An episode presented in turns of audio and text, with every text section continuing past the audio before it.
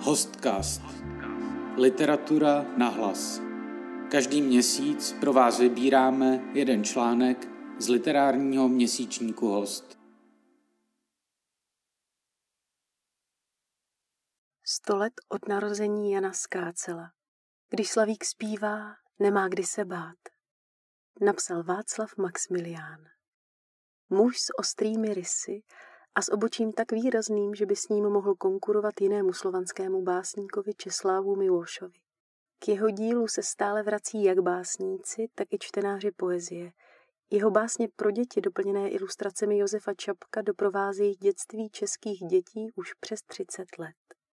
Když v redakci hosta do domu psával na stroji, típal své neustále připalované cigarety o bíle natřený stolek, který potom v redakci ukazovali jako raritu – Milan Kundera si zvolil jeho verše jako jeden z výchozích bodů svého románu Nevědění.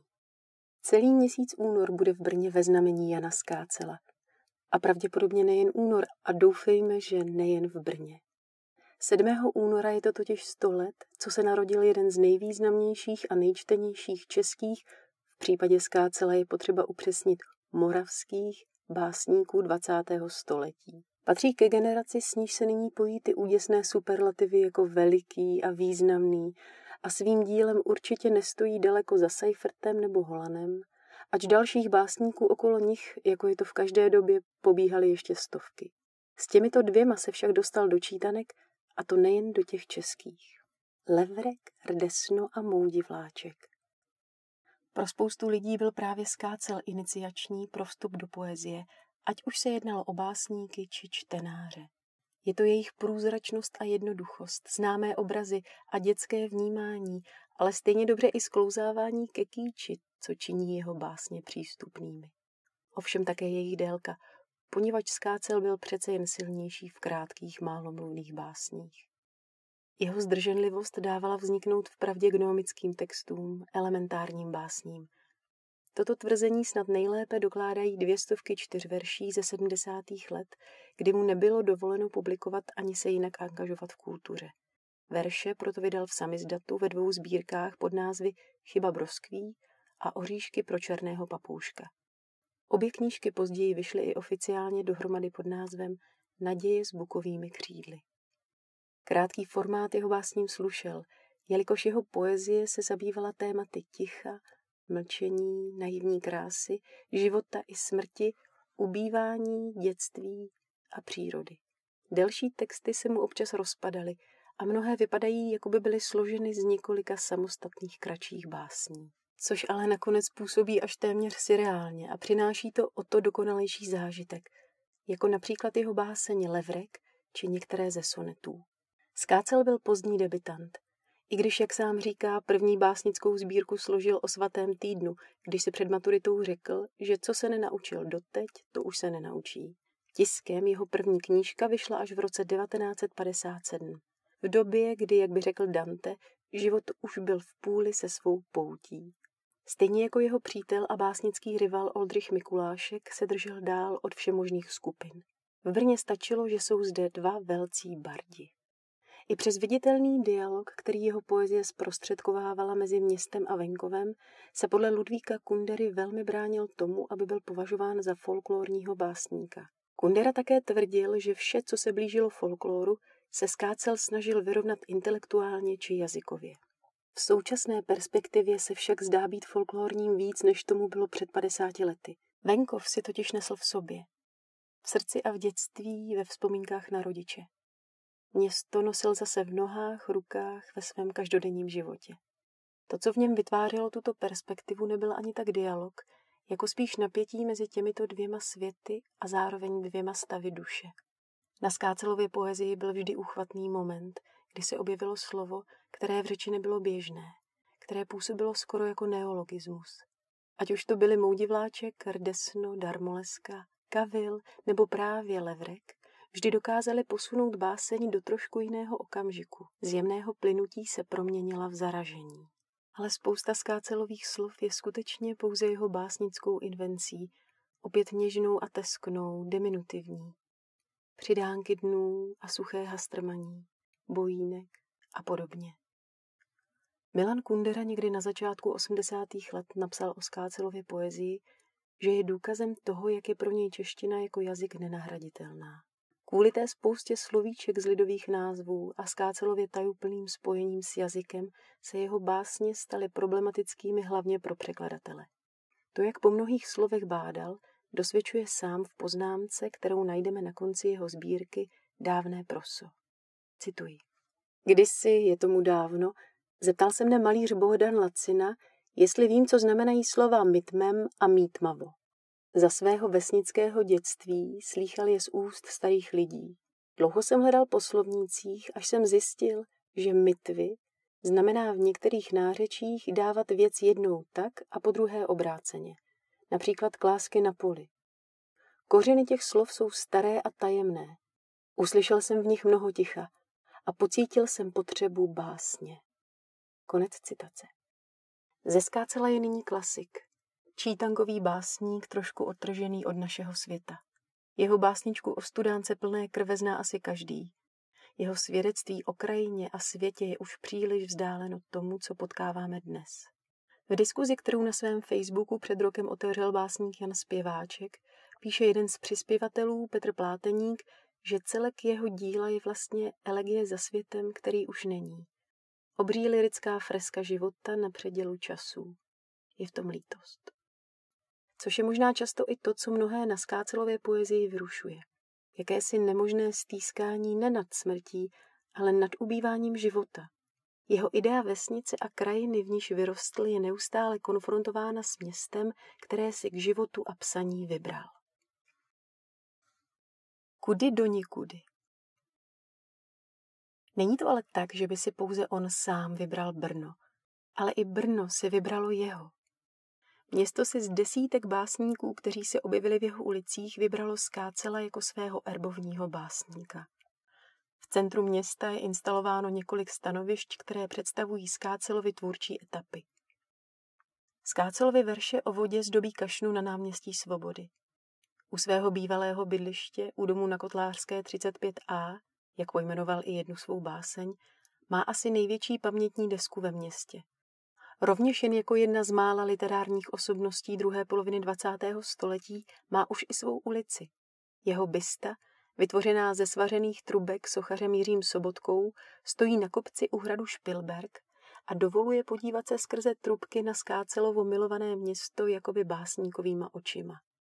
Navíc je tato socha součástí projektu Sochy pro Brno, které představují známé osobnosti spjaté s městem. A po Mozartovi a Edisonovi je skácel první a zatím jediný Čech. Až takto je pro Brno emblematický. Nějak si s tím Brnem byli souzeni. Narodil se ve Vnorovech u Strážnice, dětství potom prožil v Poštorné a Břeclavi, tedy v kraji kolem Pálavy, který je dosud malebný a tehdy musel být přímo pohádkový. Navštěvoval gymnázium v Břeclavi a později v Brně v Králově poli, kde odmaturoval. Studoval na Filozofické a pedagogické fakultě v Brně, ale studia nedokončil, protože byl za druhé světové války nuceně nasazen na práce v Rakousku. Oba jeho rodiče byli učitelé. Otec Emil, který byl legionář, ovládal několik řečí, byl výborný matematik a mimo to, že napsal i několik pojednání o pedagogice, pseudonymně vydal ještě za první republiky sbírku básní s názvem Byla vojna. Skácel ještě před nasazením chvíli pracoval jako uvaděč v kině Moderna v dnešním paláci Jalta.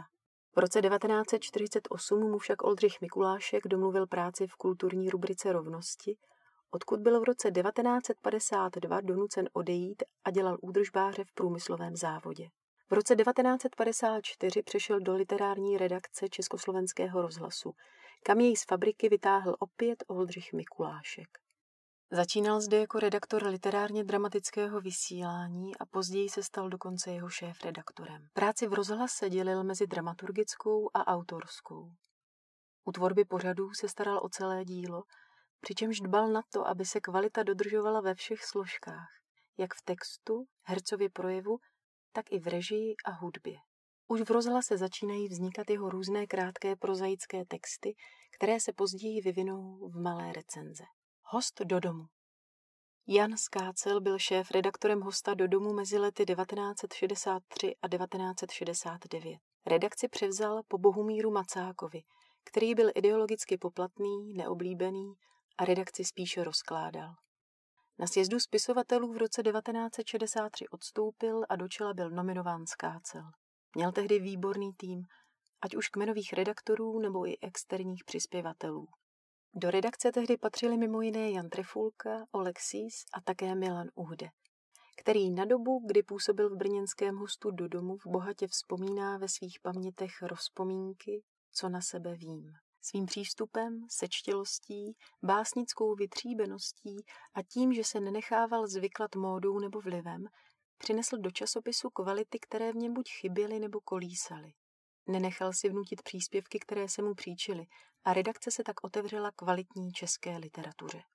Z československého rozhlasu přitáhl blíž i recenzenta Antonína Přidala, který měl společně s Uhdem na starost rubriku Zelený host, kde se objevovaly texty dosud neznámých autorů a oběma se jim podařilo dostat do ní jména, která se stala později v české literatuře významnými. Například Jiří Kratochvil, který se tam podle Milana Uhdeho ocitl dokonce omylem. Skácel jako šéf-redaktor udělal pořádek především v rubrikách, protože byl toho názoru, že literární měsíčník má mít pravidelné rubriky, které si čtenář oblíbí a bude je v každém čísle hledat jako první. Rubriky také sám vymýšlel a pojmenovával. Sem patřily i slavné malé recenze.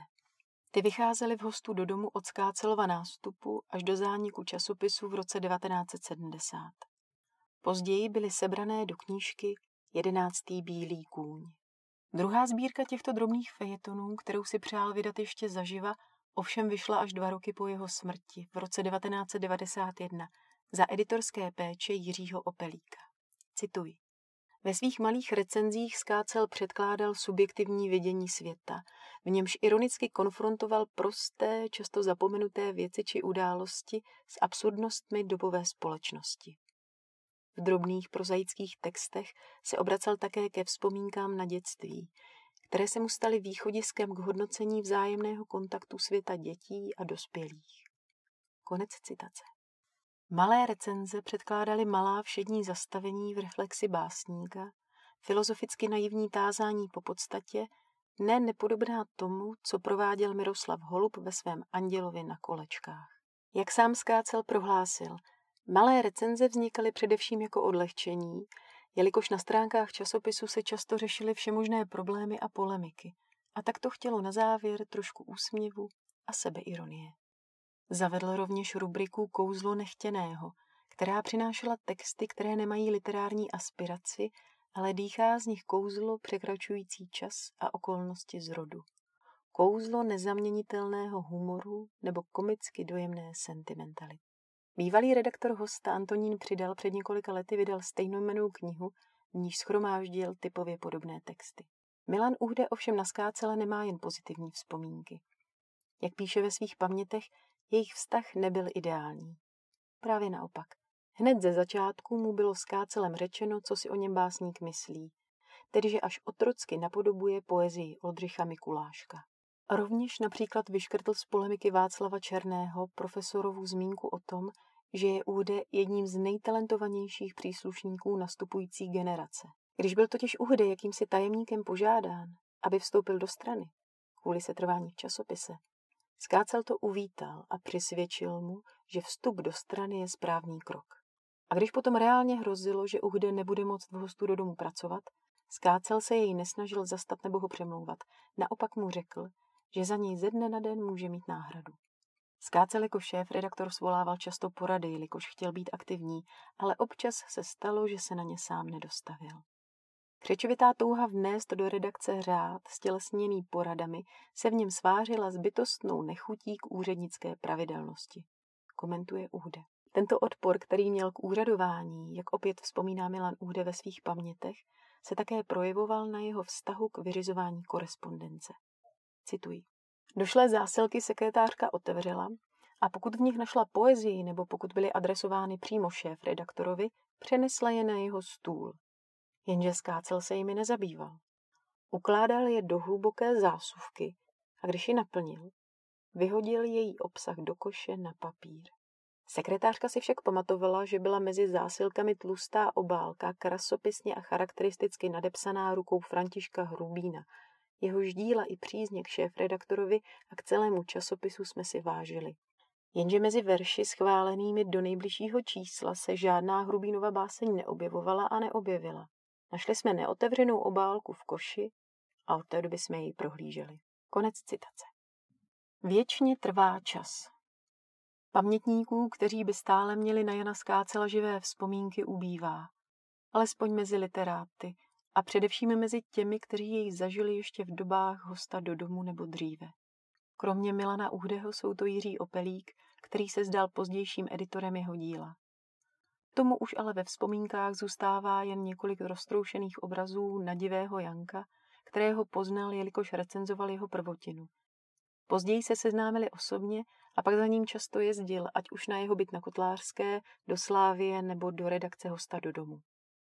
Pavel Švanda, kterého mimo jiné během svého šéf-redaktorování přivedl právě Jan Skácel do redakční rady hosta do domu, má obsáhlejší vzpomínky. Cituji. Měl jsem s Janem Skácelem hned několik různých zkušeností. Jakési ohlasy jeho jména jsem zachytil už jako chlapec, protože on byl shodou brněnských okolností spolužákem a kamarádem mého staršího bratrance. Pak jsem poznal jeho poezii. Zprvu jen jsem tam otěštěnou báseň, ale to už jsem slyšel o redaktorovi Skácelovi z rovnosti, který si s redakcí krajského deníku KSČ zažil i následky vnitrostranických bytek a čistek v 50. letech. Konec citace.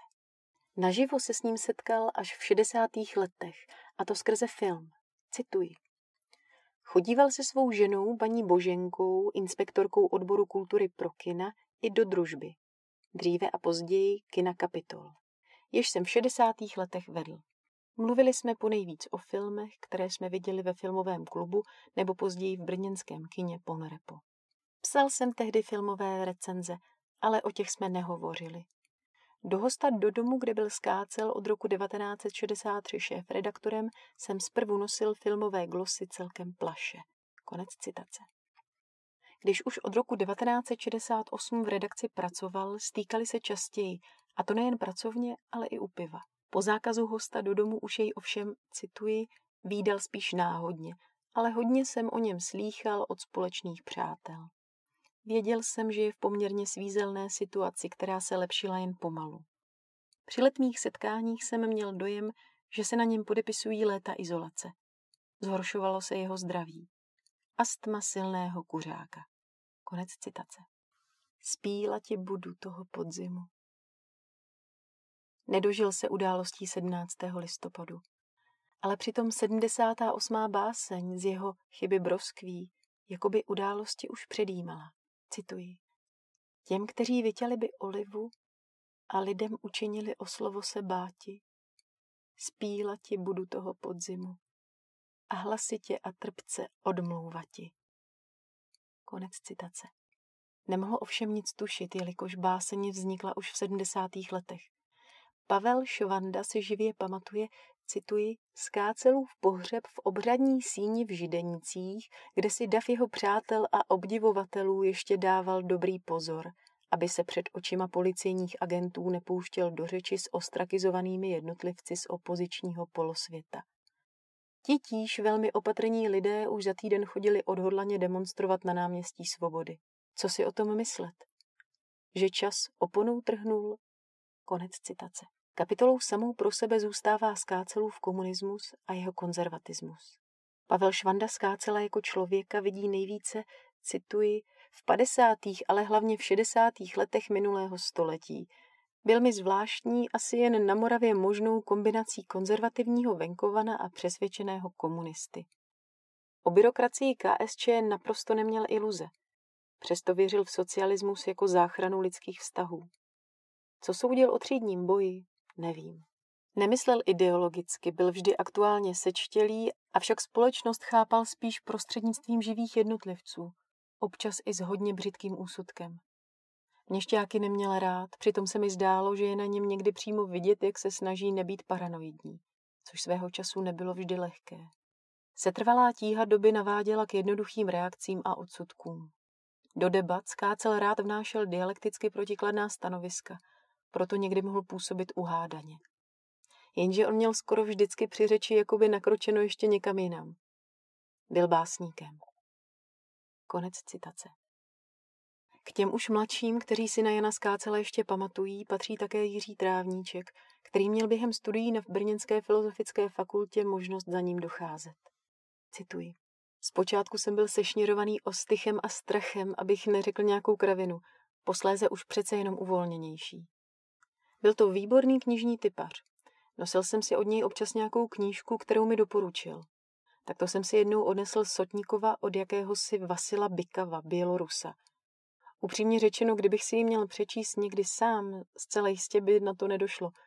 Druhá světová válka, sovětský svaz, partizáni, dejte s tím prosím vás pokoj. Proti něčemu takovému jsme byli, naše generace, dokonale imunizováni. Ale že to byl typ od skácela, tak jsem se do toho pustil. A skvělé. Od Bykava jsem si pak přečetl všechno, co u nás bylo přeloženo a bylo toho hodně. Stal se jedním z mých nejpodstatnějších autorů. Takovým, ke kterým se vracím. Konec citace. Skácel byl totiž skutečně velký čtenář. Ludvík Kundera na Skácela vzpomíná jako na knihožrouta. V podpaží levé ruky měl vždy nějaké knihy a pravou rukou ovládal cigaretu. Půjčovat mu knihy nebylo prý nejbezpečnější, protože doba vrácení byla vždy dlouhá a nejistá. Vzpomínek na Jana Skácela už není mnoho. Ale kdo by chtěl nějaké slyšet, může si v archivu Českého rozhlasu poslechnout rozhovor Zdeňka Kožmína a Ludvíka Kundery Malá recenze na Jana Skácela. Nebo na YouTube zhlédnout záznam, kde s ním po divadelním představení v brněnské huse na provázku hovoří Petr Oslzlý a Skácel vzpomíná mimo jiné na Seiferta, Holana nebo Ferlingettyho. I Pavel Švanda je toho názoru, že Skácelovi básně dnes fungují zejména pro mladé čtenáře jako schůdná brána do domu poezie, pro svou citovost i ironii.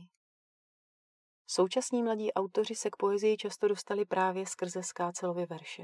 A tím je jako dětem přeříkávali rodiče, četli je ve školních čítankách nebo si k ním našli cestu sami. Ondřeje Hloška na jeho básních zaujímá všeobjímající ticho. Terezu Šustkovou zase její podobnost s modlitbou.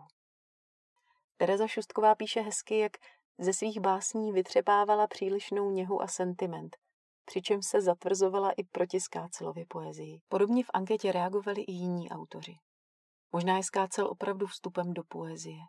Prvními kroky od nich je třeba se časem odklonit. A nebo také ne jak potvrzují odpovědi Bernadety Babákové a Jana Zpěváčka.